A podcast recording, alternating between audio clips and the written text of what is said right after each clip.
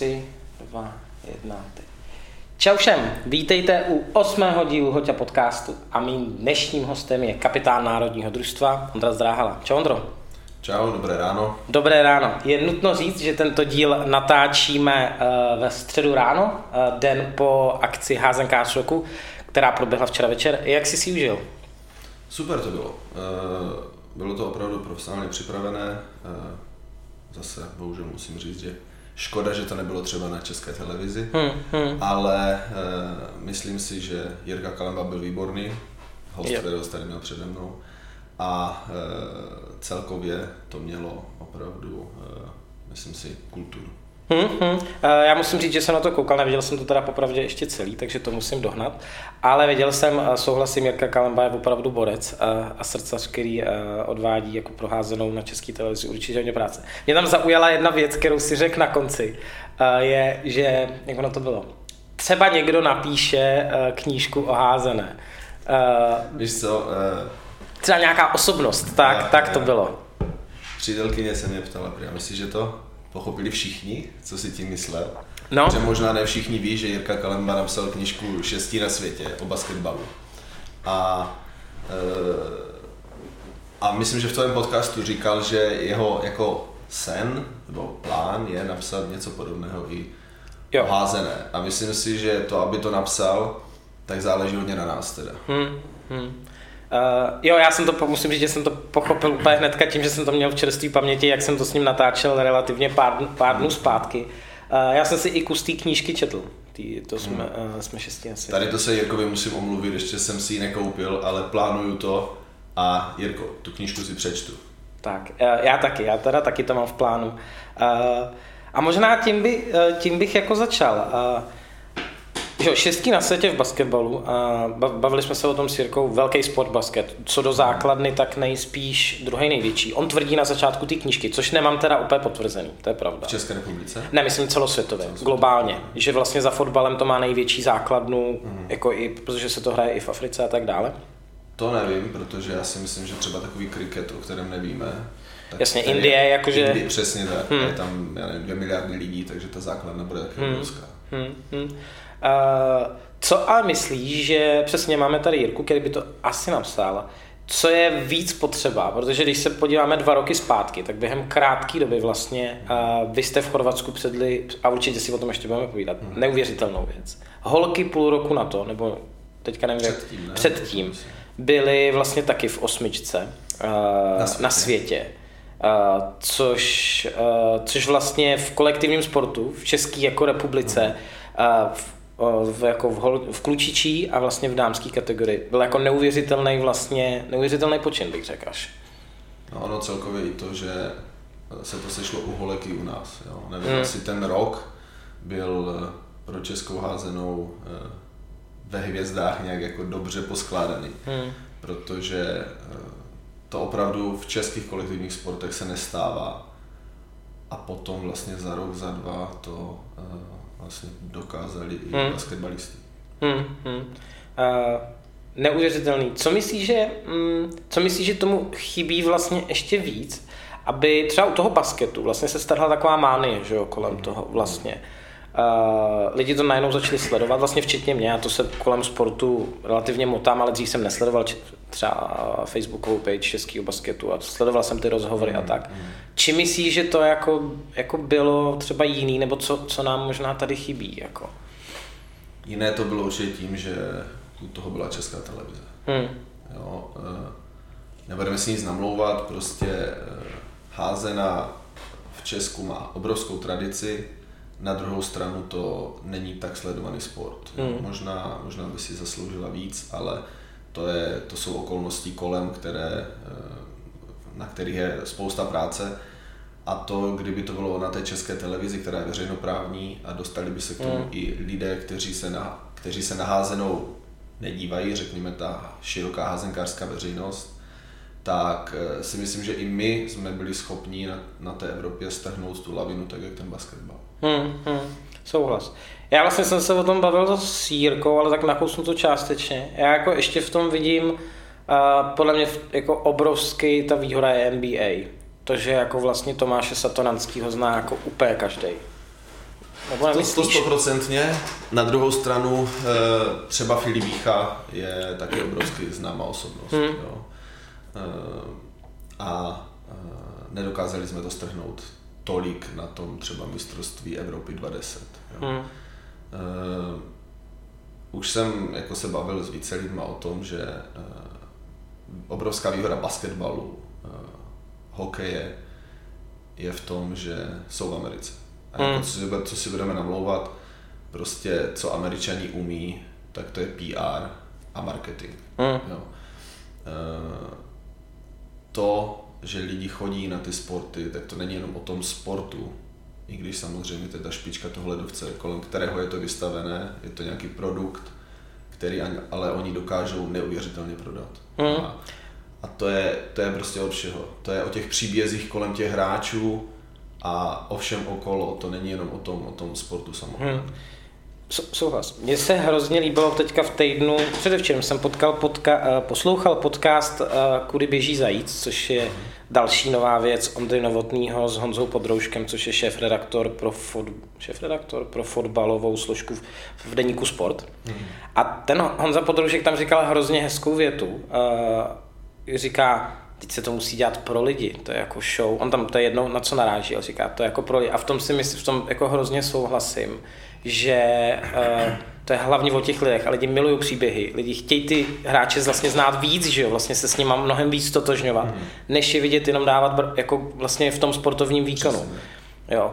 Proto, když se dneska podíváme, já nevím, Cristiano Ronaldo, kolik má prostě čtvrt miliardy followers, něco takového jako na Instagramu. Já myslím, že tam je možná miliarda. Jo, jako- jsem četl, že jako má nejvíc followers. eh, No, celkově. jo, prostě takže, jo, sou, souhlasím, to teda není příklad z Ameriky, ale Mm, ono, eh, my jsme se teď s někým bavili o wrestlingu. mhm, Jo, je to jakože bojový sport, eh, tak jako MMA. Samozřejmě MMA je real, wrestling je fake. Neříkám, že to nebolí, ale je to prostě nahrané, je to divadlo. A tak si říkám, jako chtěl bych se jít podívat na něco, co je předem jako dané. Chtěl bys jít Hmm. na fotbal, kdyby si věděl, že to bude prostě jako 5-0. Hmm. Asi nechtěl, že? Hmm. Chceš tam tu emoci. mhm, No ale pak jsme došli k tomu, že vlastně bychom se na to chtěli jít podívat. Že to není o tom sportu, to, co už jsem říkal, ale je to o té show kolem. Jo? mhm, A to byl klasický případ, eh, příklad byl eh, třeba kvalifikační utkání s Bosnou v Ostravě, mhm, kdy takové zápasy můžou přitáhnout i tu veřejnost neházenkářskou. mhm, mhm. Jo, naprosto souhlasím, myslím si, že tohle je jako vlastně krok správným směrem, že to není o těch 60 minutách, Hmm. ale že to je prostě půl den nebo možná jako celodenní nějaký jako event, kde do těch lidí hustíš jako co nejvíc obsahu, co nejvíc těch jako hráčů. Navíc, že k tomu se ještě dostaneme, ale máme spoustu mladých kluků, takže mm, je nějakým způsobem přiblížit uh, těm fanouškům Jo. a tak dále a zabavit děti, že jo, to je prostě... I jak jsem podepsal uh, smlouvu do Groswallstadu v tom roce 2007, tak když jsem ji tam měl podepsat, dal jsem na zdravotní testy, tak zrovna ta první Bundesliga se nehrála, ale vzali, vzali mě na zápas druhé Bundesligy hned ve vedlejším městě. A jako z toho jsem byl jako odvařený. Mm. Tam přijedeš, tam hraje kapela předtím, všichni Mm. tam jsou už jako hodinu, půl hodiny, hodinu předem, dají si to pivo, dají si ten párek nebo Leberkäse v Mm. Německu a je to vlastně společenská událost. Není to těch 60 minut, Mm. jak ty říkáš, Mm. přesně. Přijdu minutu před, dobře řekněme 62 minut, přijdu minutu před, odcházím minutu po, No. po zápase. My jsme byli, myslím, že tak tři roky zpátky, když byl Beči ještě v Lipsku, tak jsme se tam měli za ním podívat na, na zápase mrknout. Uh, hráli s Flensburgem. A přesně, jako mě fascinovalo kolem té arény, kolik lidí už tam bylo, my jsme tam měli na výlet, takže jsme tam byli taky velmi brzo. A fascinovalo mě přesně, jak tam jako hraje hudba, ty lidi tam jsou o strašně moc včas a není to jako, že tady na Spartě na letní jsou ožralí fotbaloví fanoušci a prostě jenom jsou ožralí. Ale mm, jako společenský event a pak vlastně i to potom, jak dlouho tam byli hráči uh, uh, v Flensburgu, nebo vlastně i ty domácí s těma lidma venku. Mě úplně fascinovalo, že se tam s náma bavil Ljubomír Vraněš a fanoušci Flensburgu a vůbec nechápali, že jsme se na ně přišli podívat. To je, to je obrovský rozdíl, si myslím, jako oproti fotbalu. Ten fotbal už je posunutý úplně, jako že ti hráči jsou hvězdy a vlastně hmm. je to postavené na tom, že, že ten fanoušek se jich nemůže ani dotknout. Jo. Ta házená je e, daleko víc, myslím, e, i v té Bundeslize, která řekněme, je to třeba taková NHL e, hmm. házené, tak je to daleko víc postavené na té přátelskosti a tomu, že ty se té hvězdy můžeš dotknout. A jako v tom Německu ti hráči jako hvězdy jsou. Jo. Stopro, stopro. Uh, OK. Mm, já bych si možná vrátil trošku, uh, trošku zpátky v čase. Bavili jsme se tady, než jsme začali, že jsi uh, odchovanec Vítkovic a hmm. tvoje, pak uh, tvoje kroky, ale nevím přesně kdy, vedly do Frýdku. Jsi mládež strávil nějak v těch Vítkovicích nebo už, uh, nebo už do Frýdku si šel během nějakých dorosteneckých kategorií? Uh teď neřeknu rok, ale vím, že mi bylo 17, volal mi trenér Trtík, jestli nechci přijít na, mm. na testy. Mm-hmm. To, jestli si pamatuješ, teď Karvina tam dávala, myslím, ty archivní zápasy. Koukal jsem, koukal jsem na některý. A jako v tom finále to bylo tak, jak v tom Německu, kdy tam stáli ty davy lidí a prostě čekali, až se otevřou ty dveře, tak tam no. běhli. No, tak já jsem vlastně přišel na ty testy, když eh, oni trénovali před finále v té velké hale. Jo, takže já jsem z Vítkovic plynule přešel do haly pro 7 tisíc lidí ve Frýdku místku. Mm. Jo, a eh, byla to jako obrovská škola, že jo. Tehdy to pro mě byly obrovské hvězdy, ti hráči, mm. jako je Berka, Kovář, Valo mm. a tak dále. Mm. Eh, já jsem koukal zrovna, ty, koukal jsem na docela dost zápasů, nebo minimálně jsem si to proklikával a vlastně jsem na to vzpomínal uh, jako na to dětství, jak jsme vzhlíželi, že jo, prostě jako pro mě pak ta generace, že jo, Saši Račenka prostě, jako na to jsme úplně milovali, když jsme tady prostě měli v Praze Duklu, tak si pamatuju, jak jsme milovali prostě jako Karvinu. To byly ještě hvězdy v té době, no. jo, co já, já si pamatuju, nevím, jak to vidí teď eh, ti mladí, ale jako pro mě, když mi bylo těch 15, 16, tak přesně Radčenko, Bruna, no, Heinz, eh, ne, Vašek napravím to úplně, jak slavil góly, prostě to bylo úplně boží, jako, přesně, přesně, letadlo, přesně. No a, a pak sedíš v té hale pro těch 7,5 tisíce lidí, je plno, uh, začátek, nástupy, zapálí se, to už no. by asi dneska nebylo možné, ale Eh, prskavky všichni zapálili, jo, a mm. tam sedí, že prostě bylo to, jo, tehdy ještě vlastně si Friedek odbarvil vlasy, takže to bylo něco, jako byl to, byl to svátek, který, eh, nebo byl bych rád, kdyby se to k tomu vrátilo. Mm. Jo, myslím si, že některé kluby jako to mají nastartované, jako je třeba Karvina a tak dále, mm.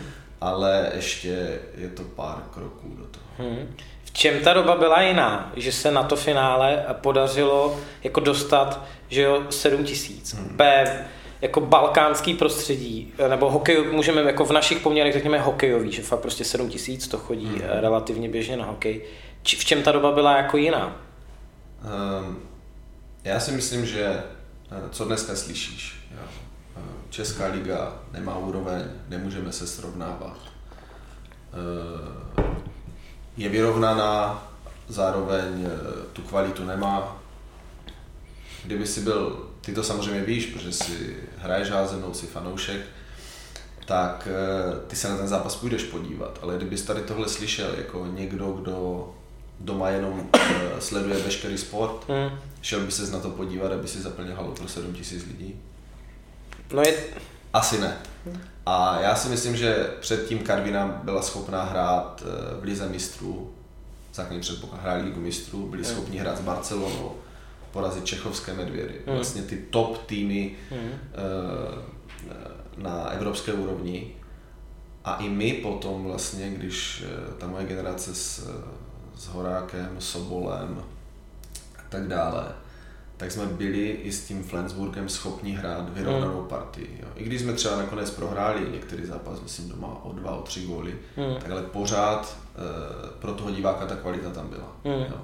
A myslím si, že ti hráči, jak ty říkáš, Saša Račenko, Martin Kovář, to byly prostě hvězdy, to byly jako pojmy. Mm, mm. No i na straně Frýdku samozřejmě, že jo, Dan Valo prostě. Přesně tak, Dan jako... Valo, jo.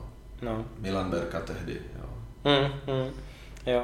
Já jsem viděl vlastně, a já mám nejvíc dětství vlastně paradoxně tu Karvinou, jako méně než tu Duklu, ale taky jsem viděl jeden zápas a teď nevím, jestli to byla Karviná Dukla, ale nějaký archivní a prostě tam byl, že jo, Honza Filip na pravým a na levým Karel Nocár a na středu byl vlastně možná Berka tehdy, protože... To je dost možné, to je dost možné. No. To, a úplně vlastně hustý tým hrozně, já strašně rád jsem se na to jako podíval. Na starý Spartě se to hrálo ještě, vlastně v té menší podle mě to hmm, hráli. Hmm. S Friedkem, myslím, Friedek to myslím sdílel.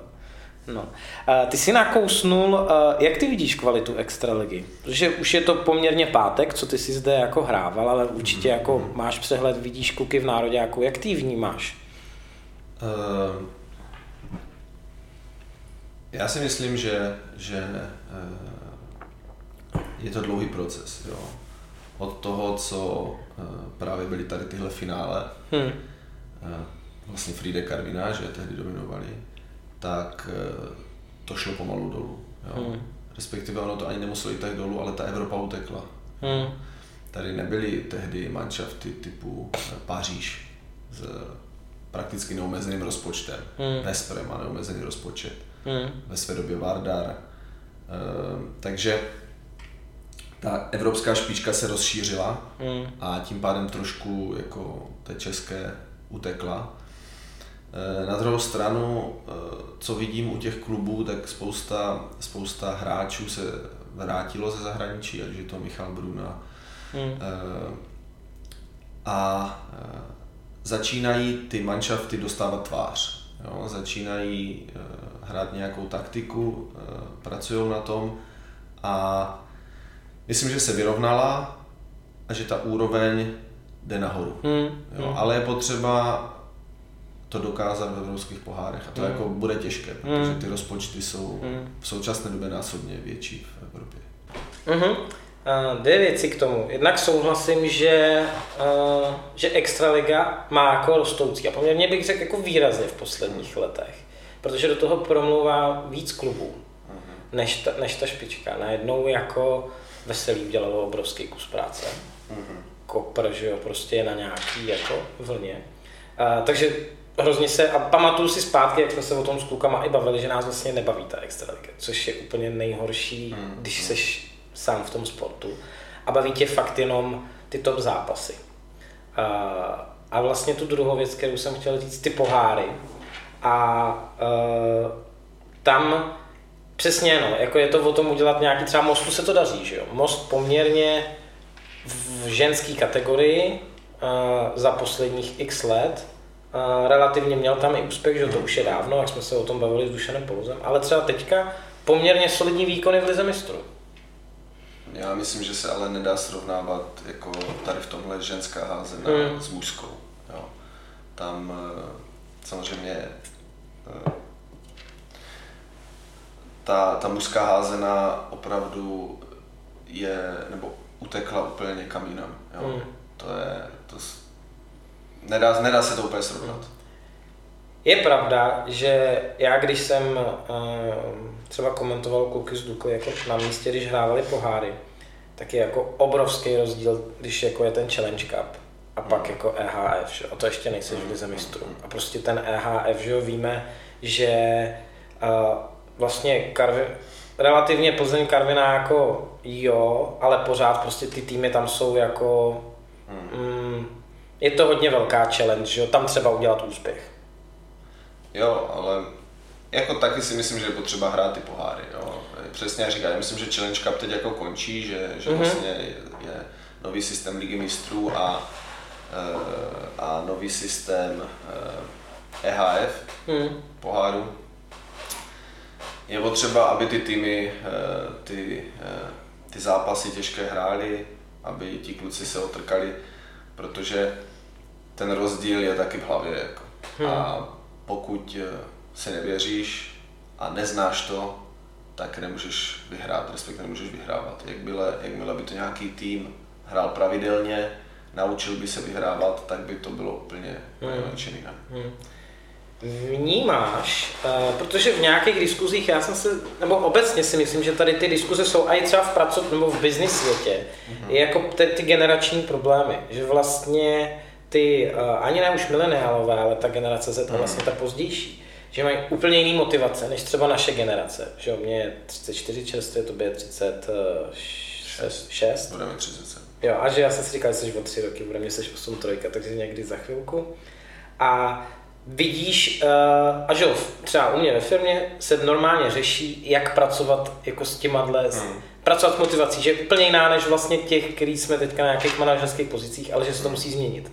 A myslíš, že to je i problém ve sportu tohle? Je to úplně to samé. Hmm. Jako pro mě je jako top business a profesionální sport jako jsou spojité nádoby hmm. v tom přístupu. Hmm. Jo, někde je to víc o fyzickém výkonu ve sportu, tady to bude víc o hlavě, ale pořád je to, řekněme, o nějakém egu hmm. na konci. Hmm. Jo.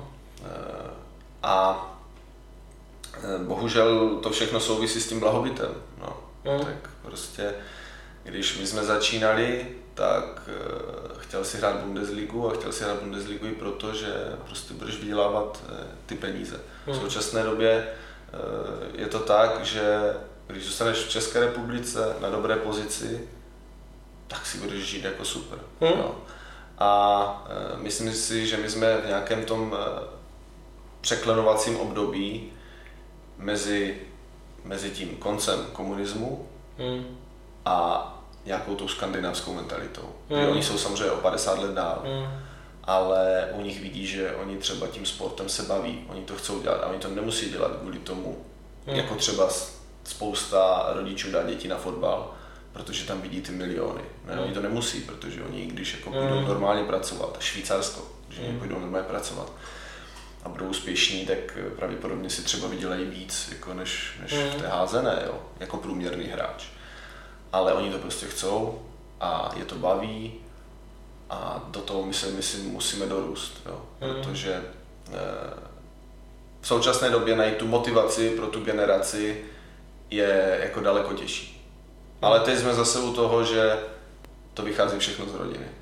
Mm. Protože e, to dítě dělá to, co vidí u svých rodičů. Hmm, to je určitě pravda. A já vím, že spoustu rodičů nadává na školu a já si myslím, že celkově ta výchova nejenom ke sportu, ale k nějakým hodnotám lidským vychází jako hlavně z rodiny. Hmm, hmm.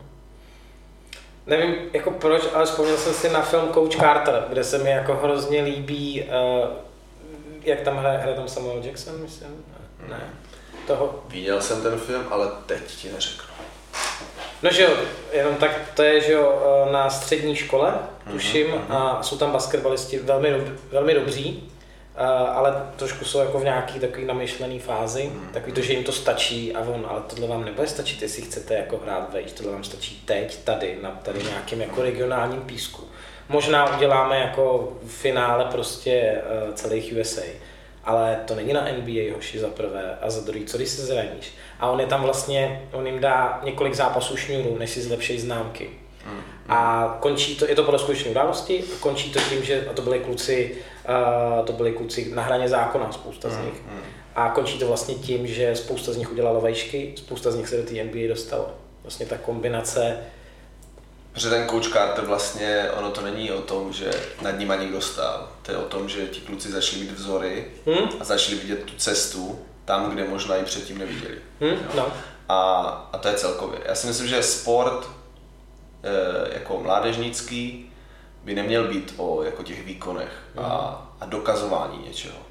Tam by to mělo být o tom chtít, protože jako na rovinu si řekněme, jako kolik lidí se dostane prostě na ten top level a může si tím vydělávat. Jo. To je prostě jako procento. Mm. Jo. Takže je důležité, aby, aby ty děti se bavily, aby získali ty hodnoty, které si myslím, že v tom kolektivním sportu získají i pro ten biznis budoucí nebo do života.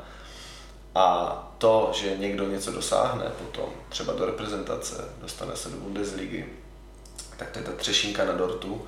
Hmm a jako je to tak, to jsou jako ti výjimeční, kteří měli ještě něco, hmm. něco navíc. Hmm. Hmm. Souhlas. Uh, ty jsi mluvil uh, o vzorech pro děti. Máš, nebo kdo byl tvůj vzor vlastně, jestli, jestli jsi měl? Víš co, já jsem neměl úplně jako asi vzory, ale eh, když jsem třeba šel do toho Grosvalštatu, jak jsem se tady zmiňoval, mm-hmm. tak jsem si ho vybral protože tam hrál Jackson Richardson. Mm-hmm. Toho jsem viděl na Challenge Cupu, když hráli s Karvinou. Mm-hmm. Jako famózní, famózní výkon. No a, a tehdy, že jo, jak jsem odcházel vlastně z Karviné, tak jsem měl jako fakt relativně dost nabídek jako z Bundesligy a z Francie a vybral jsem si Grosswallstadt právě pro tady tohle. To je zajímavé. zajímavý. Uh, jak vlastně vzpomínáš na tu éru v baníku? Na tu vaší, jako bych řekl, brutálně silnou generaci? Jako? To bylo něco neuvěřitelného. A z mojeho pohledu vlastně vím, že uh, tam máš napsané, kde všude jsem hrál, jak ta kariéra probíhala, aspoň mm-hmm. částečně, ale ale když já jsem teď viděl ten zápas s Metkovičem, já nevím, jestli víš, že Karvina dávala vlastně, tam streamovala ten zápas s Metkovičem. To byl můj první zápas v Lize mistrů. Potom, kdy já jsem, kdy já jsem přišel do Karviné, a to ještě bylo tak, že já už jsem končil s házenou. Jo. Já mm. jsem totiž z Frýdku šel do Ostravy, aby hrál, tam jsem sice hrál, mm. ale po dvou měsících nám přestali platit a já jsem říkal, no to jako nemám nervy. Mm. Takže po sezóně já jsem skončil, tři měsíce jsem nehrál. Já jsem začal trénovat oštěp, tak jako pro zábavu. A na konci července mi volá manažer uh, Pelech, mm-hmm. jestli nechci do Karviné. Jako z ničeho nic. Takže okay. já pamatuju si to jako teď, říkám OK, domluvili jsme se, podepsali jsme smlouvu. První trénink, kdy oni už měli měsíc za sebou a já jsem tam přišel na první trénink, já jsem nemohl chodit, jako mm. to byla katastrofa. No a za dva měsíce od toho, co jsem tam otrénoval první trénink, jsem nastoupil v základu proti Metkoviči s Balíčem a tak dále. Já jsem to viděl, to byl uh, mazec, ještě on je tam mladý. A to by the way jsme u těch vzorů, já jsem úplně miloval Balíče a, hmm. a Vraněše, protože jak mám asi 150 čísel, tak jsem si jako, hmm. mě bavily tyhle ty malé spojky. Jako, že to půjde. že to půjde, že jo, pak jsem zjistil, že úplně nepůjde, ale tak jiný příběh. ne, jako tak to. Uh, Uh, jo, no, to mm, je ten zap... to zrovna jako, to jsme hráli v 10.30, že? Mm-hmm. To nikdo nehrál a nehraje doteď, jako v 10.30. Takže jako balíč vypadal, že přišel jako po nějakém flámu. To je pravda. Jako vůbec ten zápas jako nic nezahrál. Mm. Já jsem ho neznal, že v té době. A myslím si, že ani ty jsi ho tehdy neznal. Jako. To určitě tehdy ne, určitě. A uh, vlastně proti nám dal asi dva góly, měl 10 střel, jako fakt jako nehrál nic moc. No a za půl roku čteme, že jde do, on tehdy šel do Portland San Antonio, myslím, mm-hmm. že? Mhm. Takže jako neskutečné, že jsme hráli proti nějakému hráči, kterého jsme ještě neznali, ale on už tehdy pravděpodobně asi měl podepsané, že jo, třeba. Mm-hmm. No a to byla, já teďka nevím přesně kolik, ale vy jste tam měli, že poměrně dost titulů, že jo, jste tam udělali, ne? Tak oni udělali předtím dost titulů. No, jasně. Eh, se Sašou Račenkem, pak v té Karvině byly nějaké finanční problémy. Eh, vlastně Saša odešel, hmm. myslím, že Michal Bruna odešel do Francie, pár kluků odešlo a skončili čtvrtí. hmm Pak vlastně tam přišel trenér Kekert, kterému jako vděčím za, za spoustu, že, že mi dal mm. šanci a vlastně možná si k tomu dostanem vlastně dvakrát. Mě mm. takhle jako v kariéře pomohl. Tak e, jsme s klukama, OK, e, manažer Pelech a, a trenér Keker jako to dobře poskládali. Vrátil se Michal Bruna, který mm. hrál famózně, Tomáš Heinz zůstal, René Vašek, mm. Miloš Slabý. Ještě tam dovedli pivota z Jugoslávie, takže jako k nám, k těm mladým 20-letým klukům, jako byl eh, Šimanský, Horák, mm. Sobol, já, tak eh, dovedli nebo nechali tam ty zkušené hráče, kteří nám ukázali ten směr, mm. což jako si myslím, že možná dneska v těch klubech chybí, že tam mm. jsou hlavně mladí hráči. No a e, pak jsme vyhráli čtyři tituly za sebou. Že jo, já jsem, já si právě jsem si pamatoval, nevím, jestli to byl ten poslední, kdy uh, pamatuju, jakože pamatuju si úplně brutálně vlastně Honza Sobol, než odešel, prostě mm. ten jako měl neuvěřitelný procento. Pavel Horák, že jo, mm. a jako dával nesmysl gól, že dneska je jako, nebo dlouhý, dneska je to už dlouhý leta jako pan obranář, že jo, mm. do útoku, nebo táhne tu druhou vlnu, ale tehdy si úplně pamatuju. byl výborný jako prostě i brutální, jako elko, no jasně. On, měl, on byl jednu, jeden rok byl nejlepší střelec, tuším, mm. po základní části. Tak tam je jenom základní část. Jo, sorry, vlastně tam, no, no, no, takže to vyhrál. Uh, no. Jaký byl, um, takže vzpomínky předpokládám jako mě to po tom, co už jsem vlastně ukončil kariéru ve svých, svých 19 letech, tak, tak mě to nastartovalo jako eh, vlastně do té, do té velké házené. No. To, a mě teda pobavil ten voštěp, protože úplně v tu chvíli si řekl ten voštěp, tak to úplně vysvětluje. Já teďka jako odskočím do tématu dál, ale že ty na tom dva roky zpátky na tom mistrovství, ty, ty si střílel jako z neuvěřitelné dálky, jako to byly úplně si pamatuju tu jednu střelu, jako to bylo z nějakých 15 metrů, přesně úplně takový jako nápřah to byl ten oštěpařský. To byl ten oštěpařský. Ten, trojkrok, kdy no. si naběhneš a zastavíš to, no a pak to vyletí jako rychle, no. Jo, to je, ten, to je takový ten styl toho oštěpu, no, trošku. K tomu, k tomu se určitě ještě dostaneme, k tomu Chorvatsku. Uh, zajímalo by mě uh, ten, ten skok vlastně, protože vy jste hráli, že jo, tituly, Liga mistrů poháry, ten skok do těch zahraničních soutěží. Ty si trošku nakousnul tu Bundesligu. Mm, mm. Jaký to, jaký, jaká, jaký byl ten skok vlastně do Německa, že jo? Vysněná liga, řekněme. Já jsem si to, jak jsem odcházel, tak jsem si to neuvědomoval. Jo? Já, jsem, já jsem chtěl prostě jít do Bundesligy, chtěl jsem dostudovat školu, což se povedlo a, a podepsal jsem teda ten Grosswaldstadt. A najednou jako to bylo trošku vystřízlivění, protože to bylo totálně konkurenční jako prostředí. Hmm. Tam prostě si přišel zabrat místo tomu, který tam hrál už jako třeba 8 let. Jo. Hmm. A e, bez jazyku to bylo těžké. Jako to bych doporučil všem teda, co se na nás dívají a chcou hrát jednou e, v zahraničních soutěžích, aby se učili jazyky. Jo. Hmm. A pokud je to teda Německo, tak, tak německy, protože to, když dokážete ty věci vysvětlit a rozumíte všemu v tom hmm. jejich jazyce, je to daleko jednodušší. Jo, a v tom to bylo těžké. Jo, jinak, eh, jinak eh, je to, ten přechod je prostě do profesionálnějšího prostředí, do plně hmm. profesionálního prostředí. Eh, a tehdy jsme hráli Ligu mistrů, takže až takový skok to nebyl. Možná je v tom, že ten zápas Ligy mistrů tam je každý týden. Hmm. Ta Bundesliga je tak vyrovnaná, že eh, tam ani Kiel to nemůže v Balingenu vypustit. Hmm. Z, opět mám jakože dvě věci. S tím jazykem si myslím, že si trošku jako uhodil, uh, uhodil jako um, kladívkem na to, um, na hřebíček. Že já znám spoustu kluků, který jsou, řekněme, nad rámec extraligy, řekněme. Hmm. Ale tohle je jako, a teďka nechci jmenovat prostě, ale je to jako ten problém vlastně, že by to pro ně byla velká challenge. A víme i z jiných sportů, že spousta z fotbalu typicky nebo i z NHL, že to třeba kluci, co chtějí v, v AHL, že to jako nezvládnou třeba z těchto těch mm, jako mm. důvodů. Takže to bych určitě jako taky bez jazyka i vlastně konec konců v práci, prostě to už nejde. Jako, v dnešní době už ne, jako ale nejde.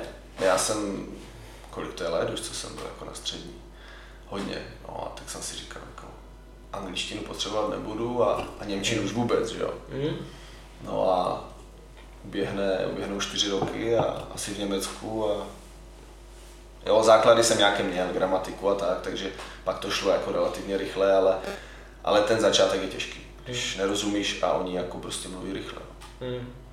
Mě, uh, a ne, že bych to jako nevěděl, jo, ale hrozně mě překvapuje, Mm, trošku částečně překvapuje. Jak s vámi mluvím, mluvil jsem o tom s Míšou Hrbkovou, uh, s Helčou Ryšánkovou a i tak, co jako lidi s Bážou, s Milanem Kotrčem. Vlastně lidi, kteří nejsou úplně tak v tom detailu, tak uh, ty, ty zahraniční angažmá máš tak jako hrozně jako v růžových brýlích, jo, tak on hraje jako Bundes mm. a prostě hraje tam za randál a je o ně postaráno. Ale vlastně podle mě ta veřejnost vůbec neví jako takový ty strasti, co s tím jako, jako brutálně souvisejí Přesně, jedna věc je takovou to konkurenční prostředí. Uh, úplně jiný podmínky. A teď jakože ne vždy se děje to, co jako to, co se třeba slíbí. Jo. Mimo vlastně podcast mi vyprávěla Helča s Borisem a s Pridisem, jak Honzovi Sobolovi nevybavili prostě byt jako ve Francii mm, a on tam prostě manželka v letadle uh, jako s, uh, s dětem. A to jsou taky věci, které vůbec nejsou vidět jako, a jsou brutálně těžké pro toho jako sportovce. Mm. Ne, tady v tom musím zaklepat, že jako žádný problém se neměl jako mm. ani vlastně za celou tu kariéru s penězma, což jako někdy bývá, když člověk slyší, že Vardar Skopje neplatí a vyhraje ligu mistrů. No jasně, to, jasně. To je jako špatně. Ale eh, je to tak, no, já jako znám pár hráčů, co prostě měli na zahraniční angažma a mohli se posunout o ten level dál, ale prostě neodešli, protože to nedali, jako odejít mm. od rodiny, odejít od toho, že tady máš kamarády, s kterýma po tréninku zajdeš na to pivo, pokecat, mm. kdo tě pohladí, když se ti nedaří, což mm. tam prostě nemáš. Mm. A hlavně, když jsi Čech v českém klubu, a teď už tady máme pár zahraničních hráčů, tak máš oproti němu výhodu. On musí být lepší než ty. Hmm. A to je to samé pro nás venku. Hmm. No. To, aby si vzal místo Němci, musíš být lepší než ten Němec, ale ne o 10%, ale třeba o 30%. Hmm. Ale to je zdraví, jako podle mě tak to, konec konců tak to funguje v business světě prostě. Jako... Jedině tak se můžeš posunout. Přesně tak. No. To, když všechno budeš mít jednoduché, tak to tě neposune. Hmm, hmm, souhlas.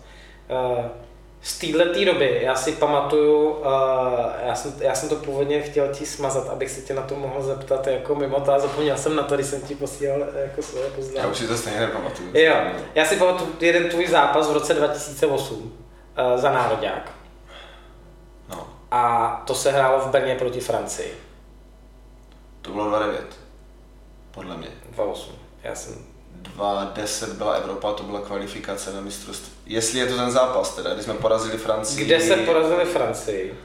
Já myslím, že to, bylo, že to bylo 2-9, protože 2010 se hrál.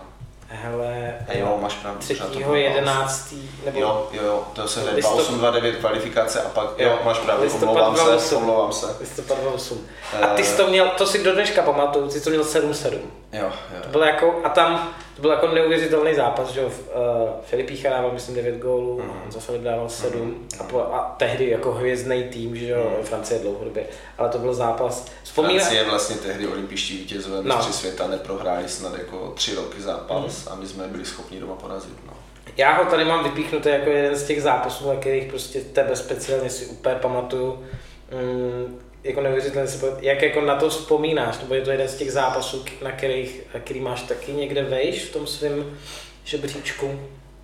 Víš co, k tomu se možná dostaneme, já jsem e, trošku změnil jako myšlení v určité době hmm. a tehdy jsem to bral tak, že to tak nějak přichází. Jako, jo. E, a samozřejmě si ten zápas pamatuju, protože to bylo jako úžasné ale jako asi bych ho nějak jako nevyzdvihoval. Hmm. Ale bylo, bylo to hezké a i pro diváky tehdy porazit jako Francii, to bylo něco úžasného. Hmm. A ona i ta, vlastně ta hala v Brně měla takový kouzlo, hmm. že tam jako těch diváků... tam jsme neprohráli, no.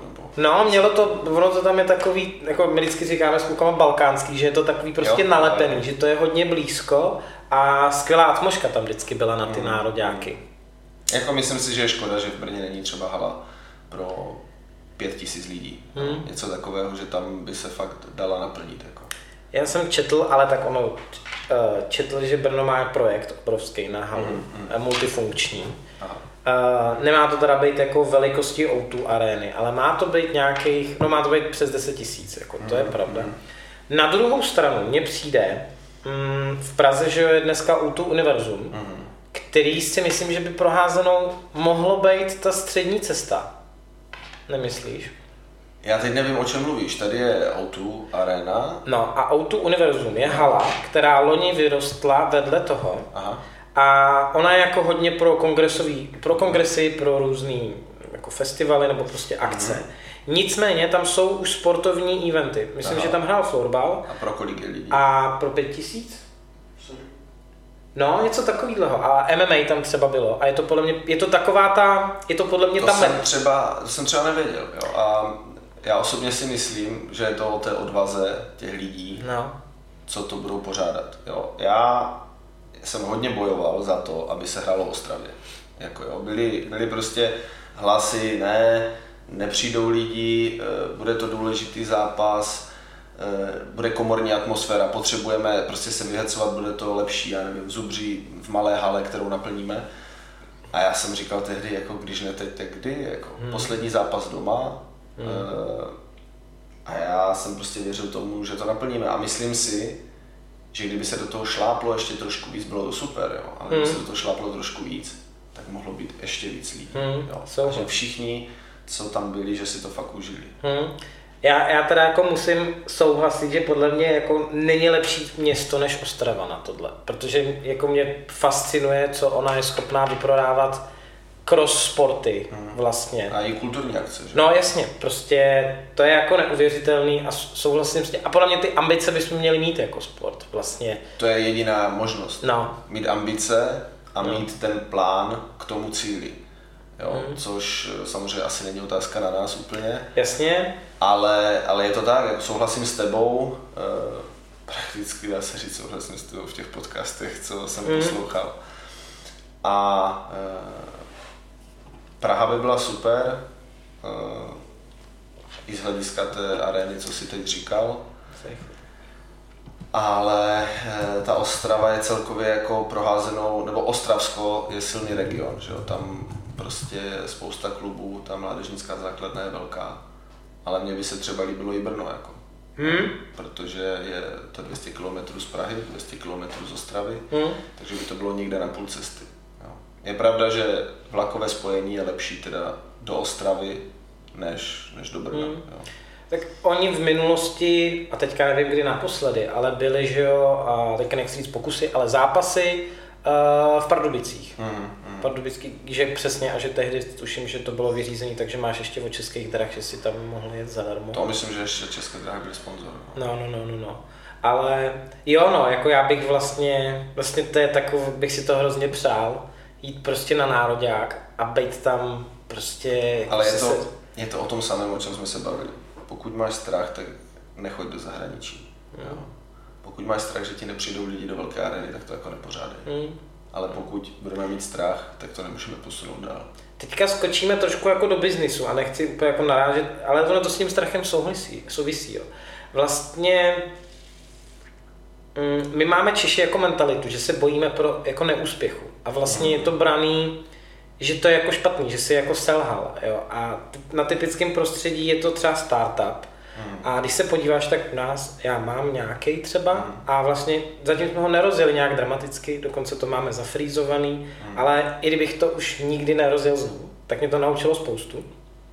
A to chci říct, jako, že vlastně americká mentalita, že tam prostě jako v Silicon Valley, tak no jo, no, tak jdeme dál, prostě zkusím další nápad a vlastně hrnou ty pokusy před sebou, no pak ale prostě přijde ten moment, že už máš ty zkušenosti, že se ti jako něco povede. A podle mě tady v tomhle my Češi jsme takový, a teďka si možná přihrajeme na tu jako naší mentalitu a tu práci s tou psychikou, že se možná jako bojíme mimo svoje komfort, mimo svoji komfortní zónu. Bojíme, bojíme se selhat, selhat, ale pokud se bojíš selhat, tak eh, jako nemůžeš dělat profesionální sport. Hmm. Jde o to, že trénuješ k tomu a snaží se připravit aby to procento toho selhání bylo co nejmenší. Hmm. A já myslím, že Michael Jordan to říkal, já to asi neřeknu úplně přesně, ale všichni vidí, kolik zápasů jsem vyhrál posledním hodem. Ale nikdo se nedívá, kolik zápasů jsem tím posledním hodem prohrál. A to si myslím, že jako hmm. je krásný příklad. Hmm. A, e, je, to, je to pravda, že my se možná nebojíme selhat, my se bojíme toho, co si o nás řeknou ostatní. Yeah, yeah. Jo, jo, to je ten loser, který, hmm. který položil tu firmu. Hmm v Americe pravděpodobně, co jsem slyšel já, položíš tři firmy a ta čtvrtá no jasně. bude ta, jasně, ta která... A jakože... A myslím si, že i v tom sportu prostě je to o nějakých tvých zkušenostech.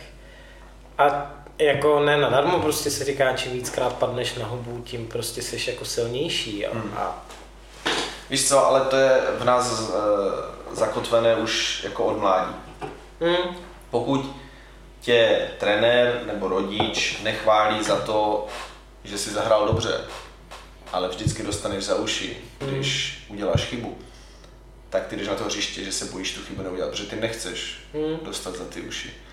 Jo, a e, je to tak, že e, to české rčení chybama se člověk učí, možná to někdo nechápe, mm. ale udělat chybu není problém. Problém je opakovat tu chybu stále tak, dokola. Přesně tak. Jo.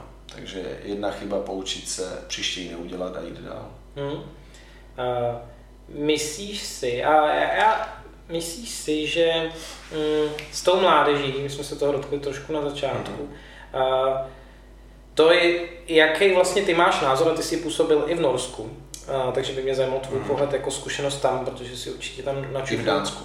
I v Dánsku. Uh, Protože v Čechách je hodně orientace na výkon. Jo. Přijedeme se podívat, prostě kdyby byl turnaj za týden na nějakých mladších žáčků, tak tam vidíme tlak i těch rodičů, i těch trenérů na toho jednoho kluka, aby dal co nejvíc gólů. A vlastně rozvíjí se třeba jenom ten jeden kluk a přesně eh, chválí se ten jeden a zbytek jako prostě dostává za uši nebo třeba dva. Vnímáš, a myslím si, že to vnímáš to jako problém obecně českého sportu nebo házený? Vnímám to eh, jako obecně problém přístupu k dané věci a to nebude asi jenom sport, protože e, já si to pamatuju ve Vítkovicích. Měli jsme kluka na levé spojce, prostě už ve 13 letech fousatý, vypadal jak chlap, dával hmm. 10 gólů na zápas hmm. a v 15 letech najednou zůstal, má 1,70 m a my jsme ho všichni přerostli a už neměl šanci. A on bohužel, který to měl jednoduché, protože fyzicky převyšoval všechny, tak pak se zabrzdil a už jako neměl šanci, protože fyzicky jsme ho dorostli nebo ještě přerostli a už k tomu musel přidat něco jiného než mm. jenom výskok a bomba. Mm. V, tom, v té Skandinávii tam se to bere všeobecně jinak, eh, řekl bych taková eh, škola hrou. Mm-hmm. Myslím, že ve florbale snad až do 14 let třeba nepočítají jako branky a skóre. Je to prostě jenom o tom, aby si ti kluci zahráli. Jo. Samozřejmě, že když trénuješ děti, tak přiběhnou a kdo vyhrál, kdo vyhrál. Oni chcou vyhrát, to je no prostě no jasně, lidská, jako, to je přirozenost, hmm. přesně. E, ale e, v tom, e, že jdeme na výkon, to je pravda a proto možná tady tohle jde nejlíp vidět na tom Praga Cupu, Praga Cup, Praga. že ten velký turnaj. Praga Praga Handball, tak. E, že my jsme schopni konkurovat a vyhrávat ten turnaj třeba do starších žáků a v dorostu už přestáváme mít šanci. Jo. Tam to prostě přesně, tam se všichni dotáhnou, už začínají být zhruba eh, silově na tom stejně a tam ti hráči, kteří dominovali a bylo to na nich postavené, že dají 10 gólů, tak už přestávají a tady ty hmm. skandinávské země nás hmm. převalcují. A nebo no, kolikrát, že český týmy jako jsou ve finále velmi často, mm-hmm. ale pak uh, mě to občas jako nedalo, já jsem si googloval ty týmy a ty zjistíš, že to je třeba ani ne jako prvoligový manšaft, jako třeba z toho mladšího dorostu. Celkově já si myslím, že jako Praga Cup je uh, a i o té zábavě a prostě hmm. je to Praha. Jo, to tady neláká jenom házená, ale celkově jako to město. Že? Hmm. Takže je otázka, jestli eh, tu výkonnost můžeš podle tady tohle měřit. Ne, jasně, jako jasně. Ale tak to, to prostě jako neuvěřitelně skvělý event. Já uh, jsem párkrát byl a musím říct, že jsem no. vždycky jsme to užili. Já si vlastně pamatuju, eh, že pro nás to byl vrchol sezóny, když já jsem byl jako, a to jsem z Prahy, že? ale prostě pořád to pro nás byl vrchol sezóny v těch mládežnických kategoriích a nějaká soutěž a liga, vlastně jsme se nejvíc těšili na tohle. Hmm. No. Eh, ale souhlasím, že, tady, že tam je to brutálně vidět, eh, že my je tam přehráváme takovou nějakou strojovou, mm-hmm. strojovou hrou. Ne, vybereme, vybereme ty, ty kteří jsou, kteří jsou v daný moment eh, na tom vrcholu potravního řetězce, nejvyspělejší mm. a e, valcujeme je tou silou, no, což pak už jako nejde, když už všichni e, dorostou do stejné, řekněme, výšky. Ono taky občas přijede zářeb, který vypadají, tak ty jsou, velký, ty jsou fousatý jak vždycky, ty. ještě varaždín, jako a tady tíhle to bylo strašné. Přesně, jako, jako úplně... Nám bylo 15 no. a vypadali, že jako už mají děti a rodiny nechali doma, jako jo, tak eh, Přesně. to je pravda, to je pravda. Přesně. Uh, chtěl bych si trošku zastavit téma, kolem kterého tady jako běháme um, už nějakou dobu. A ty si řekl o tom zápase 2008, že si v nějakou chvíli změnil pohled a asi hm, ke sportu, možná i k životu. Mm-hmm. A zajímalo by mě vlastně víc, když jsi se začal nějak zajímat o tu práci, myslím, jako ve smyslu sám se sebou, se svojí psychikou. Mm. No, e, vlastně ono do určité doby ta moje kariéra šla tak, jak já jsem chtěl. Prostě mhm. vůbec mm. jsem na tím nepřemýšlel e, a jak Češi říkají, šlo to jako na drátkách. Jo? A mm. pak najednou se to zbrzdilo a ta kariéra začala padat dolů a tím, že jsem vlastně byl nevědomý, tak jsem jako nevěděl proč. Jo. Hmm. Samozřejmě udělal jsem nějaké kroky, tehdy podepsal jsem nějakou smlouvu, kterou jsem třeba podepsat neměl, udělal jsem to z nějakého důvodu, který nebyl úplně slučitelný e, s nějakým kariérním postupem. hmm A e, pak se stalo tak, že jsem vypadl z reprezentace. hmm Jo. A samozřejmě v tu chvíli jsem si asi říkal, ty všichni jsou jako špatní, jo, jediný já jsem jako dobře. No ale pak ti to dojde, že to asi tak není. Mm. A e, tam jsem ještě samozřejmě i e, tehdy ještě vlastně jsem měl manželku, tak taky to bylo všelijaké. Takže různé okolnosti mě dovedly k tomu, že musím něco změnit. Mm. Jo, a, a to mě vlastně posunulo tam, kde jsem teď, nebo co jsem mohl dosáhnout za těch posledních x, x let. Je to takový, myslíš, že jako z, ne, z mrtvých stání jako Fénix, protože že jo, ty si, eh, je pravda, že si to pamatuju, že na nějakou dobu, nebo je to angažma, a teďka nevím, na který si vlastně narážel, ty angažma, které nebyly tak úplně uh, jak to říct, jako krok nahoru, mm-hmm. ale mě napadá jako to Slovensko, jako... No, to právě Nebo... zrovna byl ten odrazový můstek. Jo? Jo, to možná, jestli pak eh, se zeptáš, tak jako ti k tomu řeknu. OK, uh, ale vlastně si se neuvěřitelně, že jako v, v mých očích vrátil. Myslíš si, protože já jsem zažil a ve svém pracovním světě něco podobného, myslíš si, že je potřeba jako vlastně toho průšvihu nebo někam jako spadnout, aby si člověk a, a vlastně začít s tím pracovat.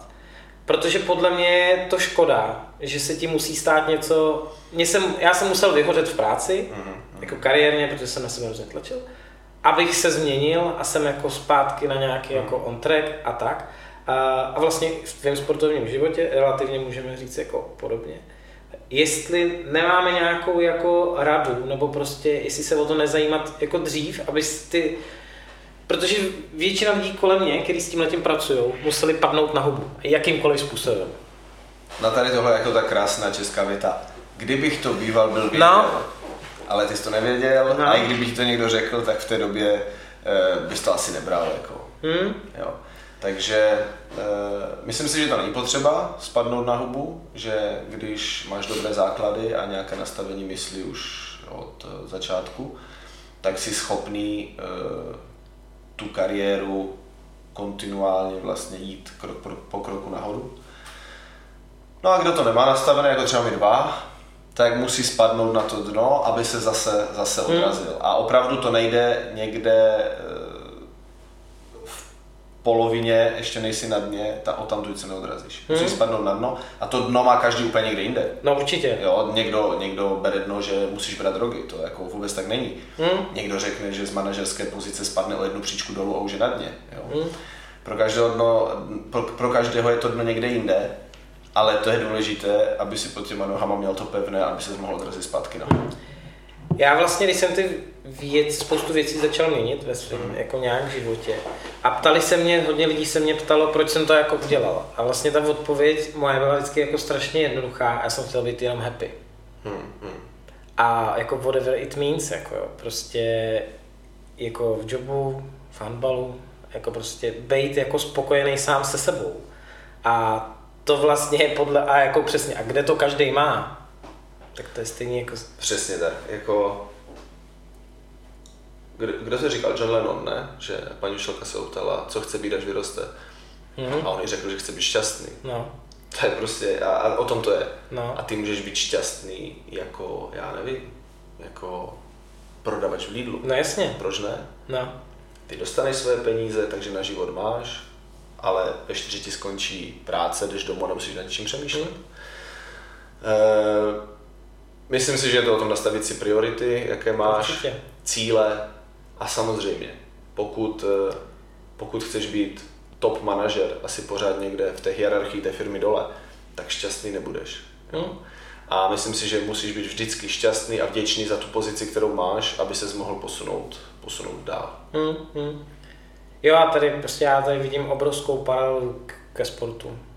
Jako ten, ten, přesně to nastavení jako svého psychična, a to nastavení to, že se chci učit, že jsem jako pokorný v tom duchu, že prostě nejsem i třeba v nějakém věku nejlepší na světě, že si hmm. můžu brát. Já to třeba vždycky říkám, hele, šéfové jsou různý, teď mám skvělý, ale měl jsem i blbý, ale každý ti něco může dát. Stejně tak si myslím i jako trenér. A stejně tak si myslím i jako spoluhráč, který třeba není ideální, tak každý tě může obohatit. Je to o úhlu pohledu. Uh, ty to můžeš říct tak, že jako je blbý a teď mi to vzalo jako dva nebo tři roky života. Hmm. ale každý je potřeba si uvědomit, že každý, koho potkáš, ti má něco dát. Hmm. A jenom na tobě, co si z toho vezmeš. Můžeš si z toho to negativní, anebo si z toho můžeš si to pozitivní. Třeba, jestli šéf byl blbý, tak jenom to, že, že já budu šéf, tak tyhle věci no, dělat nebudu.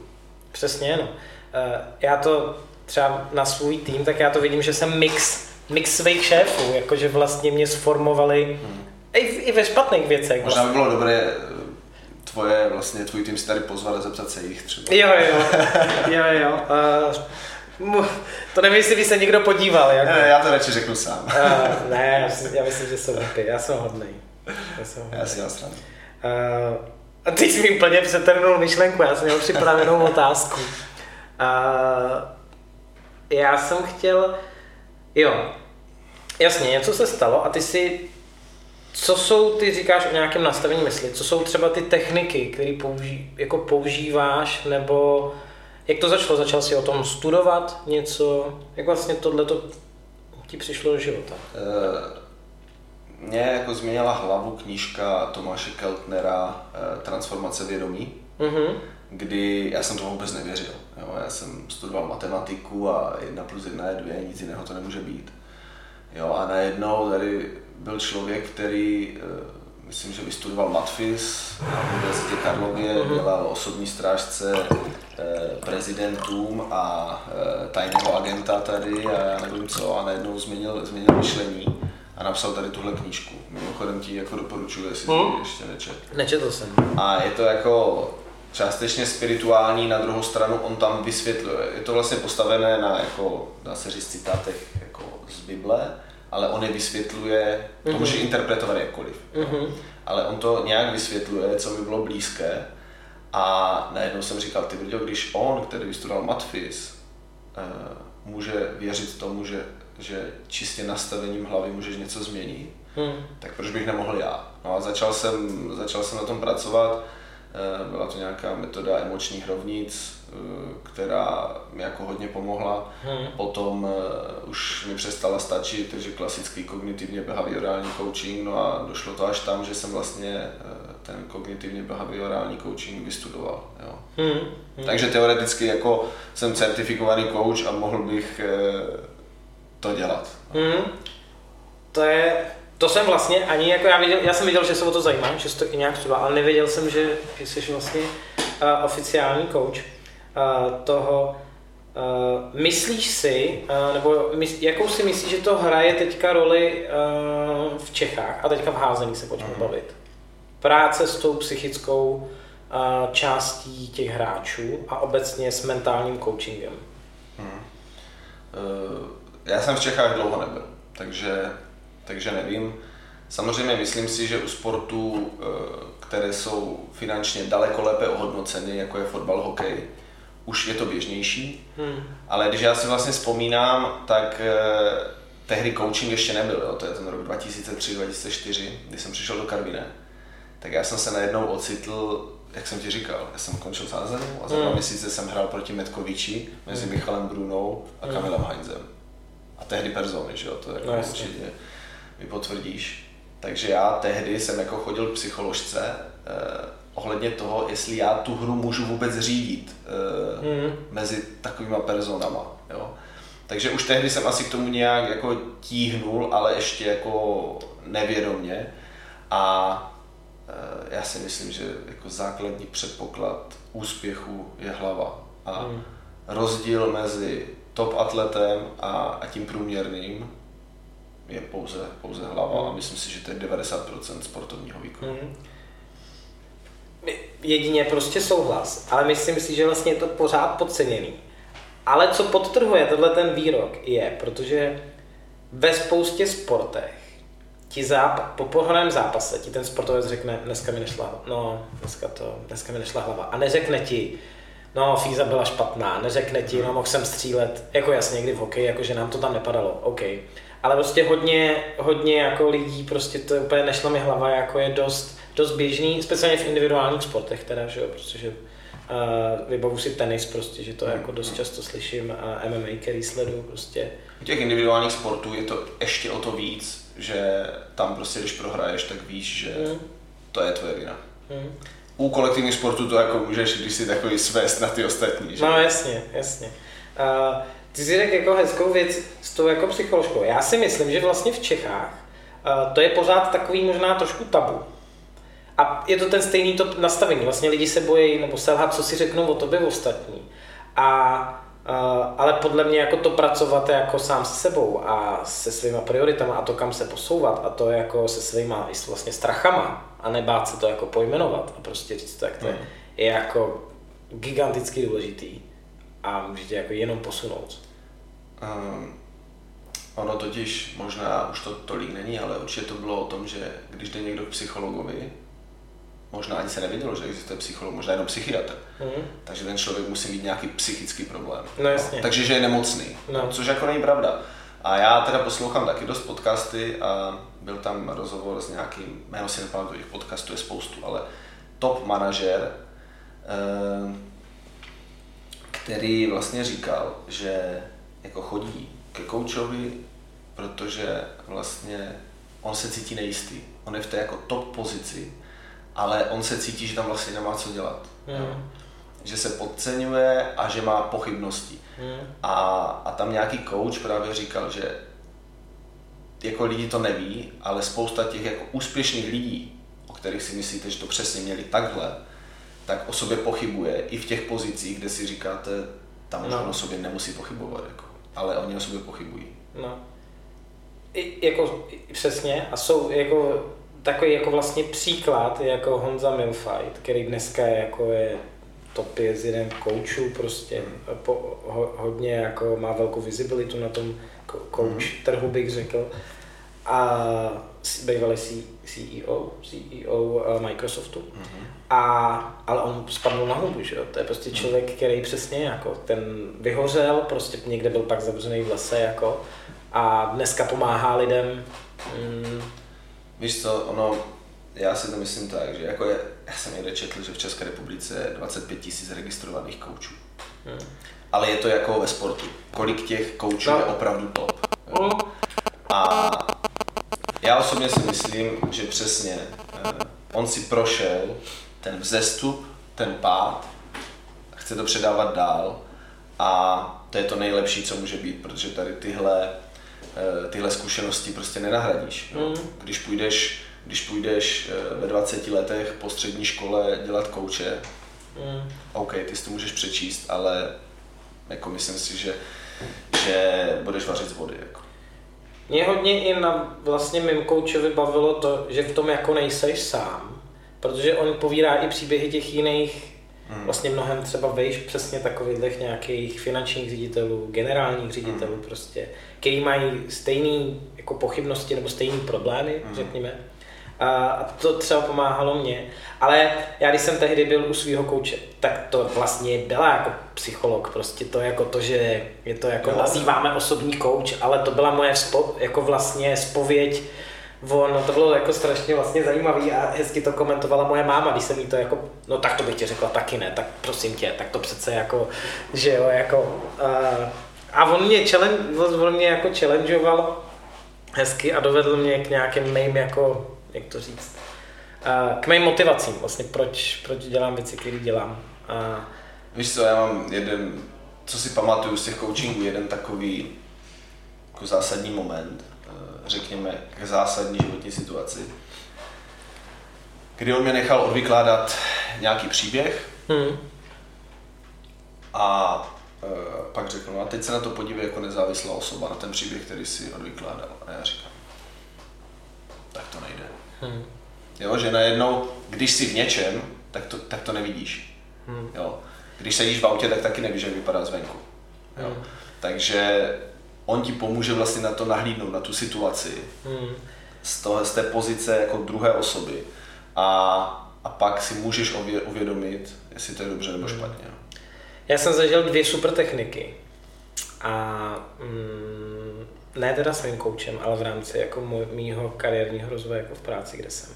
A jedna z těch technik byla, tuším, že z Cambridge. A bylo to, že lidi mm, si jim byl, seděli naproti eh, jako velký televizi A ono je to snímalo a tou aplikací jako kdyby je ze sta, jako post, mm. postaršili. A oni měli říkat v nějakou chvíli, co by si řekli, jako za 50 let, takže mm. prostě já nevím, plus 50 let, takže nějakých, co bych, mm. co bych si poradil, jako z, moje starší já. A jo, on mluvil do té kamery, takže no. by se připadalo, že ten starš, ta starší osoba na tebe mluví. Ano, jo? Aha. přesně. To byla jedna technika, uh, zajímavá. A ale co, co mě přišlo hodně silný, a to jsem si zkusil já teda, mm. a, a to jako doporučuju si to, a teďka jako bez prdel, když to takhle řeknu, fakt jako hustý. Uh, napsat uh, řeč na, na svůj vlastní pohřeb. O tom jsem slyšel. Co by si chtěl, aby tam o tobě řekli. A ty to můžeš stáhnout tvoje rodina, nebo my jsme to měli psaný, co by řekli tvoje kolegové. Mm-hmm. Ono je to vlastně úplně jedno. Mm-hmm. A musím říct, že my jsme to dělali v práci, 20 lidí. A měli jsme na to tuším 20 minut. Ro, ro, měli jsme každý sám se někde to. A teď si viděl, jak jsme se vrátili. A všichni jsme se vrátili rozbitý. Uh, a teďka on, uh, ten, ten coach říká tak a teďka, uh, teďka uh, to, si to někdo přečíst nemusíte. Ale je někdo, kdo to chce přečíst. A teďka bylo ticho a náš šéf, prostě chlapík přes 40, uh, tak a skvělej, tak to začal číst a začal jsem mu třást hlas. Ne? Mm, A dobrý, a teďka já, já vám ji pak můžu ukázat, tady, tady mám dokonce. Někde myslím uloženou. A já říkám, a já jsem takový exibouš prostě, a chtěl jsem to nazdílet, protože jsem si myslel, že jsem si to vymyslel hezky. Mm. A co chci říct je to, že mě taky. A já jsem normálně měl jako úplně, úplně tě to rozbije. Jsi vlastně umřel. No. A teďka hustý na, jako poslední věc k tomu, abych se jako o tom tolik jako nevykecával, je, že ty dojdeš vždycky ke stejným věcem. Ty chceš, aby jako mm, ti lidi měli rádi, aby si byl jako šťastný, aby ten tvůj život byl jako šťastný, no matter, jestli si vydělal bambilion nebo prostě dvě kačky Přesně, a pásal si někde koně, prostě na Novém Zélandě s bosejma nohama a nebo jo, jestli prostě být někde nějaký bikápo. Takže doporučuji jako tuhle techniku. To je dobrý. No. Je fakt hustá. A dával jsem jí, dával jsem jí v rámci jednoho eventu, který jsem pořádal klukům, který kluci prostě takový naše věkovka plus minus, takový no jasně ty vole. Mladí. Uh, mladí, přesně. Mladí a takový, ještě měli i, už i pár piv v sobě a byli takový, mm-hmm. prostě jo, jasně. Takže ne. Takže ne, my tady máme poctivě, poctivě vodu a kolu a taky z toho byly rozbitý. Takže doporučuji tuhle techniku. Fakt jako hustá. Jako, když jsme teda zabrousili teď hodně do toho coachingu, tak vlastně jako, co chce člověk? Chce, aby ho lidi měli rádi, aby byl přijatý mm. a aby, aby byl šťastný. Že? Mm. Mm. OK. Pojďme od, i když já bych si o tomhle vydržel povídat ještě dlouho. Ale... Víš co, klidně můžeme, já mám čas do 12. Jo, jo. No akorát to nevím, jak tady jako kdyby vymyslíme, my musíme... Jo, no tak... Mm. Špatně daný. No tak to když tak, eh, to když tak u, uvidíme. Uh, já bych se chtěl vrátit teďka k, k tomu momentu, který si říkal, že tě nakopla ta povážská Bystřice, mm, že to byl mm. ten ten. Uh, jak to tehdy bylo? Nebo jak to jako... Víš co, uh, jak jsem říkal, že uh, trenér Kekert nebo trenérovi Keketovi jsem vděčný za vlastně dvojnásobné startování kariéry. Tak to bylo vlastně poprvé, když mi bylo těch 19, mm. byl trenérem v Karviné a chtěl mě do Karviné. A dal mi tu šanci, nejenom, že mi chtěl, dal mi tu šanci vlastně hrát a ukázat, co ve mně je. No a ta druhá část byla, já už nevím, kolik mi přesně bylo, asi 30, jak jsem šel, nebo 29 do té, do té povážské tak to bylo tak, že já jsem pak, já jsem vlastně byl Norsko, byl jsem Dánsko a šel jsem do Dormagenu, do Německa. Mm-hmm. Všechno po jednom roce. Jo. jo. To je právě to období, jak jsem ti říkal, mm. že fakt jako jsem jako nevěděl, hledal jsem, respektive tehdy jsem nehledal, ale, ale vím, že jsem nedokázal najít ten cíl. Mm. No a ten Dormagen vlastně v únoru nebo v březnu eh, vyhlásili bankrot. Mm. Jo, tam, eh, to byla vlastně jedna část, kdy kdy eh, prostě bankrot, my jsme tu ligu dohráli, jak jsme se domluvili jako finančně. Ono v Německu tož bankrot není tak, jak, jako, že nejsou peníze. Jo? Tam, tam přece jenom je to jako státem nějak kryté. A, a, eh, tak jsme se vrátili, vrátili jsme se do Čech a říká, už nejdu nikde, jako, já hmm. už, už se nebaví prostě. To samé, jak jsem měl v té Ostravě, kde neplatili, Jasně. tak tady ten bankrot a já říkám, mám to zapotřebí, tak jsme se vrátili do Ostravy a jelikož jako se s trenérem Kekrytem dobře známe, já ho mám rád, tak občas jsem za ním zajel a byl jsem u něho a on říkal, co děláš eh, další sezónu? Já říkám, no ještě nevím, prostě mm. z Německa, eh, já už jsem měl děti, že? Mm. A z Německa, z Německa nic nepřišlo a jako Švédsko a to už jsem nechtěl zpátky, jo, mm. jiná, jiná řeč pro děti a to. Říkám, mm. už, už asi jako budu končit, tak, tak já jdu do Pomářské, tak pojď se mnou. Mm. A já jsem to bral spíš jako takovou srandu, mm. no ale nakonec, nakonec jsme se dohodli. Jo. A uh, fakt jsem to bral jako, že kousek jako od Ostravy, nebo relativně kousek, byl jsem doma, mohl jsem dojíždět, no jenom, že já jsem v té sezóně dal asi, já nevím, 250, 260 gólů, já si pamatuju, Prešovu 17, jo. Hmm. A najednou jsem si říkal, ty brďo, možná by byla jako škoda ještě končit. Hmm. No a tehdy přišla nabídka e, z Hamu, hmm. který jsem měl jako top manšaft druhé Bundesligy. No a šel jsem tam a vlastně takhle to nastartovalo tu, tu moji kariéru, no, takže trenér Keker dvakrát hmm. mě zachránil kariéru. No tak to musíme všichni určitě poděkovat, protože to bychom přišli o spoustu skvělých jako zážitků. On to možná neví, ale já mu taky děkuju za to. No, no. Uh, relativně krátce na to, uh, to znamená za dva roky, to byl v Hámu, uh, bylo uh, mistrovství světa v Kataru.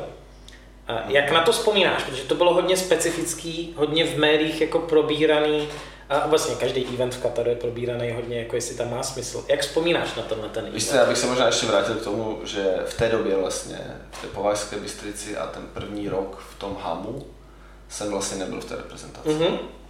A tehdy šel trénovat MSD ten Dan Kubeš mm-hmm. a my jsme nebyli vůbec v kontaktu a hráli jsme první zápas s nima. Mm a já jsem jim dal 15 gólů. Mm-hmm. No, a myslím si, že tam jako si zase trenéři vzpomněli, že, že Ondra Zdráhala existuje. No a e, když je to o tom nastavení hlavy, tak jako to jako asi nikdo nebude věřit. Jo. Ale já jsem se do té reprezentace chtěl dostat a chtěl mm. jsem vlastně sobě dokázat, že, že na to mám. No a před vlastně kvalifikačním zápasem s Makedonií ve, Zlí, ve Zlíně, myslím to bylo, se zranilo asi 10 lidí jako, z toho základního kádru. No a e, díky tomu e, já jsem se vrátil do repre a mohl jsem zažít potom e, ty úspěchy, řekněme, a i to mistrovství světa v tom Kataru. Mm-hmm. A ten, e, k té otázce, ten Katar, jak na, to, jak na to vzpomínáš obecně? Tam došlo, e, tam došlo vlastně k přeměně té reprezentace uh, odešel, ne, Filip Bicha ještě byl, ale byl odešli ještě. vlastně Honza Filip, Dan Kubeš a další. Bylo to jako nešťastné celkem, jako celkově to mistrovství, že jo? tam se udalo tolik věcí, které jako nehodili moc hezké světlo na, na házenou mm. všeobecně. No a my jsme vlastně do skupiny místo Bahrajnu dostali Island, že jo? Mm-hmm. No a nakonec teda Island jsme porazili, myslím o 11, ale prohráli jsme tehdy s Egyptem a díky tomu jsme nepostoupili ze skupiny. I když si myslím, že jsme jako nehráli škaredou mm. házenou, ale prostě o těch detailech to je a, a tehdy jsme vyhráli jako e, prezidentský pohár, ale vlastně my jsme porazili e, vlastně v semifinále toho prezidentského poháru jsme porazili, myslím, Rusko. Mm-hmm a ve finále toho prezidentského poháru jsme porazili Bělorusko, jo, takže jako top manšafty. No a vím, že jsme tam jako v šatně slavili, jak kdyby jsme ten titul jako vyhráli. Sice ten pohárek byl takový, no. ale jako teď podotknu bez alkoholu, protože jsme v Kataru. Jasně, jasně. To je pravda. Uh, já tady měl jako poznámku, na kterou se musím zeptat. Uh, ty s přestávkama OK, ale vlastně v národě jako si debutoval někdy ve 2.5. Mm. Eh, jak se změnila ta tvář toho nároďáku od doby prostě, kdy tam eh, zářil Honza Filip, mm-hmm. dnešní mm-hmm. současný coach, v obranu prostě tvrdil Dan Kubeš a hecoval to Karel Nocar. Mm-hmm. Přes, tu, přes tu, řekněme, éru, kde se to prolínalo samozřejmě s Filipem Jíchou, až po vlastně současnost. Jo. Uh v té době byla, eh, byla ta A reprezentace, protože já jsem tam sice nakouknul, ale to pravděpodobně třeba bude eh, B manšaft no. nebo něco, občas nakouknu do Ačka. Byla, řekněme, hodně elitářská. Jo? Vytvořila mm-hmm. se mhm. tam nějaká skupina kolem Filipa Jíchy, Honzy Filipa, Dana Kubeše, eh, která byla tím tvrdým jádrem, řekněme, a ostatní byli tak kolem. Mm-hmm.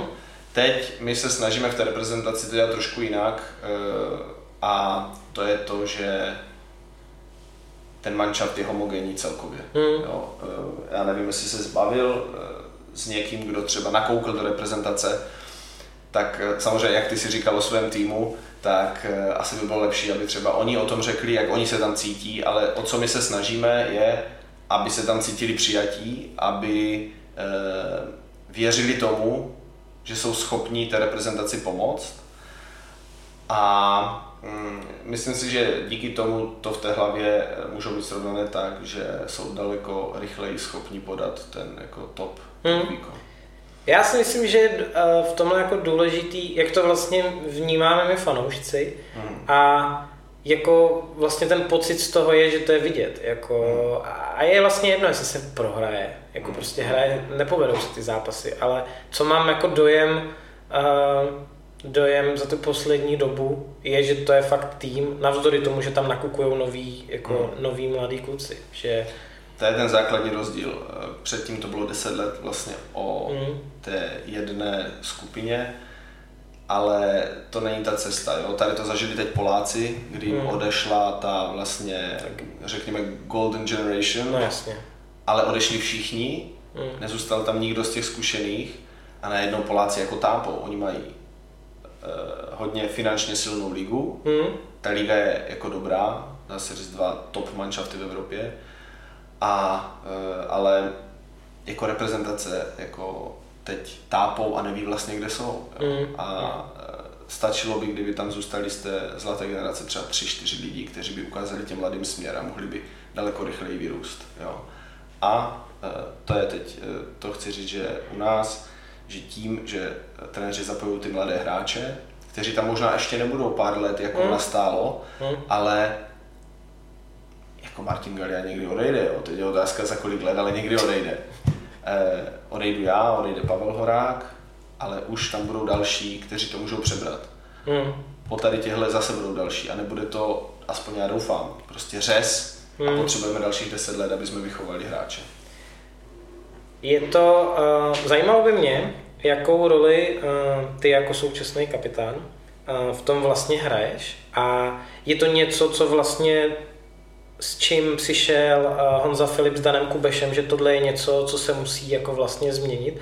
A teď mě zajímá ta vlastně role těch trenérů a vás těch starších, jak, tohle, jak to vzniklo vlastně, protože v nějakou chvíli se muselo říct, hele, je potřeba s tím něco dělat asi. No tak Myslím si, že v řadě trenéři na výběr jako neměli. Jo, že hmm. se to prostě obměnilo hmm. a museli v tu jednu chvíli jako vařit z vody, jako Jasně. nalíme si čistého vína, jako Štěpán Zeman už je na nějaké úrovni, hmm. ale v roce 2015 nebyl. Leoš hmm. Petrovský nebyl tak jako hmm. top, jak je teď. Jo, Tomáš Babák, takže oni tyhle hráče museli vychovat a jako hmm. klobouk dolů, že byli schopni vytáhnout hráče z ligy, kteří třeba nehráli prim v těch svých manšaftech, ale v té reprezentaci dokázali eh, podat jako perfektní výkony. Mm. Jo. A eh, ohledně, ohledně toho týmu, eh, myslím si, že ty role to jako není řečené, jo, ale mm. nějak se ta hierarchie v tom týmu uspořádala sama a já díky asi jako tomu coachingu jsem taky měl nějaký svůj pohled na to a chtěl jsem do toho něco vnést, ale mm-hmm. zase není to tak, že bych, jako to byl jenom já. Tam mm-hmm. je mhm. prostě se mnou Martin a Pavel Horák, Honza Landa byl, jo, jo to, no. hodně jako důležitý článek toho, takže ono to není o jedné osobě, je to o více lidech a na konci je to o tom celém týmu. Mm, jo. Mm, mm. Jo, jako musím říct, že, že to z toho prostě cítím. Jako. Kdo je ten, uh, já jsem se o tom bavil s, Honzo, s Honzou Landou vlastně, nebo s Didem, tuším, uh, že Landis byl takový ten, jako kdo křičel, prostě takový ten jako mhm, hlasitý. Uh, a já jsem se nějak ptal, jestli ty jako kapitán, jestli jako křičíš a někdo, no ale to to není moc vidět, ale jako, že kdo je ten vlastně, kdo v nějakou chvíli řekne, ty hoši, takhle kurva ne, jako. Jste to vy tři, vy, vy ti starší? Jo. A nebo, a nebo to nikdo, a nebo, nebo se to jako... Víš co, on, ono když jako ten tým máš správně nastavený, tak ono to ani tolikrát říkat nemusí. Jo, ale samozřejmě někdy to je a jsou to trenéři. V prvé řadě to jako musí být trenéři. Já samozřejmě taky občas něco řeknu e, ostřeji, ale ne zas jako tak často. E, jako Pavel Horák, když už něco řekne, tak to už má váhu, protože ten tolik jako nemluví, ale když něco řekne, tak e, jak si říkal, uhodí mm. hřebíček na hlavičku. E, Martin Galia taky, když se mi něco nelíbí. A myslím si to tak, když je ten manšaft jako dobře nastavený, tak to není tak časté, že by se muselo jako zvedat hlas. Hmm. Já to určitě nemyslel nějak špatně, nebo že bych si myslel, že to, že, že to má důvody.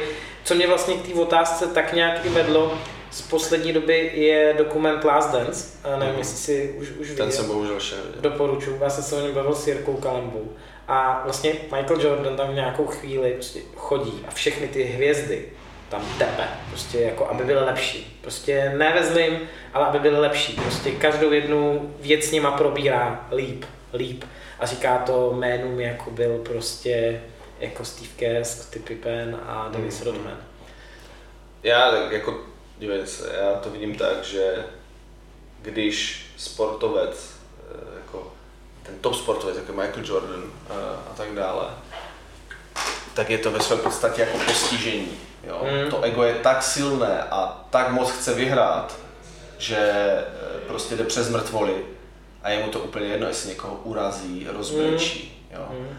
A jako na rovinu, jako vrcholový sport je hra ega a e, je potřeba to dostat do nějaké jako přijatelné meze, protože je to jenom o tom vlastně, je to válka a je to o tom jako vyhrát. Jo. Hmm. Hmm. Uh, vlastně díky té situaci, která se teďka stala, uh, tak se postoupilo na, na šampionát hmm. do Egypta. Uh, včera vlastně v házenkáři roku uh, se Jirka Kalamba ptal Galoše vlastně, jakou roli tam hrát, ptal jsem na to i vlastně uh, Honzi Filipa a teďka nevím jestli tebe, ale zajímalo by mě vlastně s čím, s čím tam jet, s čím, co, co by byl pro tebe úspěch, když by se přivezl. Hmm, to asi ještě nemůžeme říct. Jo. My, my nejsme, my nejsme v, v situaci Francie, která teda na celé Evropě jako vyhořela, ale, Jasně. ale která může říct, jo, jedeme na titul.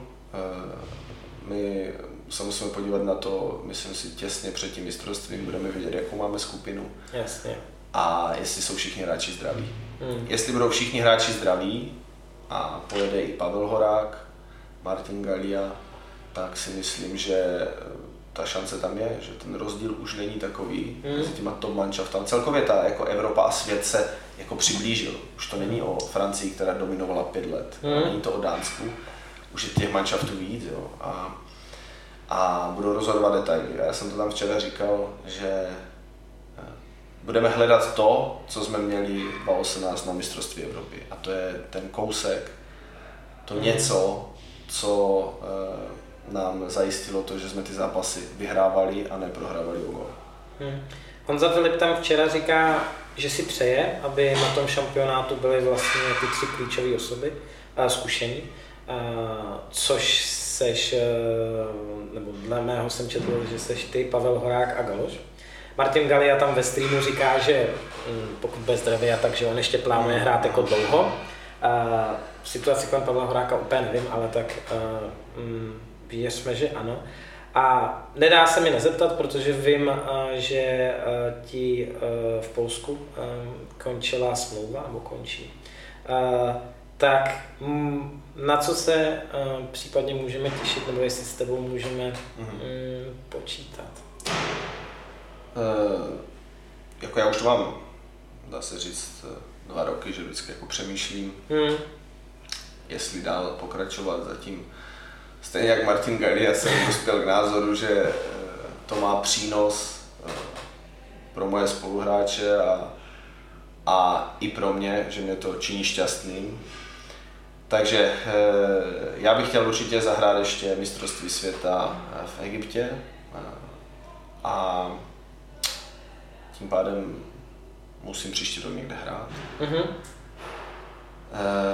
ale to ještě nemůžu říct kde. OK, necháme to tak a necháme se překvapit. těšme se na to. Já bych si dokázal povídat ještě velmi dlouhou dobu, ale vyčerpali jsme čas, který teďka máme k dispozici.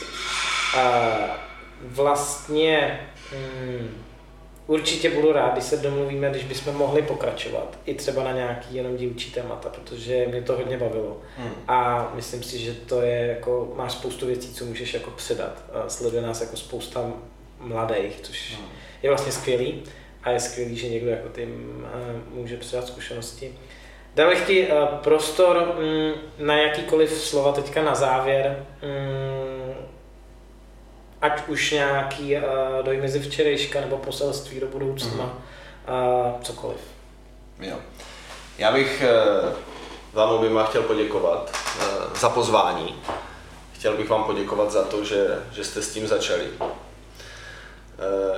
I když si myslím, že asi k tomu přispěl i ten koronavirus trošinku, tak díky, díky mu za to. Jako stopro. Uh, jsem rád, že budete šířit nějakou jako osvětu uh, asi teď čistě mezi tou házenkářskou veřejností, ale třeba se to dostane i dál. A e, asi jediné, co bych chtěl říct e, všem, co se na nás dívají, e, bavte se čímkoliv, co děláte. Nemusí to být jenom sport, házená, ale čímkoliv, co děláte, tak dělejte tak, kde vás to činí šťastný. Díky moc. Moc jsem si to s tebou užil a věřím, že eh, když v budoucnu vymyslíme nějaký další povídání, eh, že se na tebe můžeme těšit. Eh, a to je pro tuto chvíli asi všechno. Ještě jednou díky. To byl Ondra Zráha, kapitán Národního města. Díky, Ondra. Děkuji.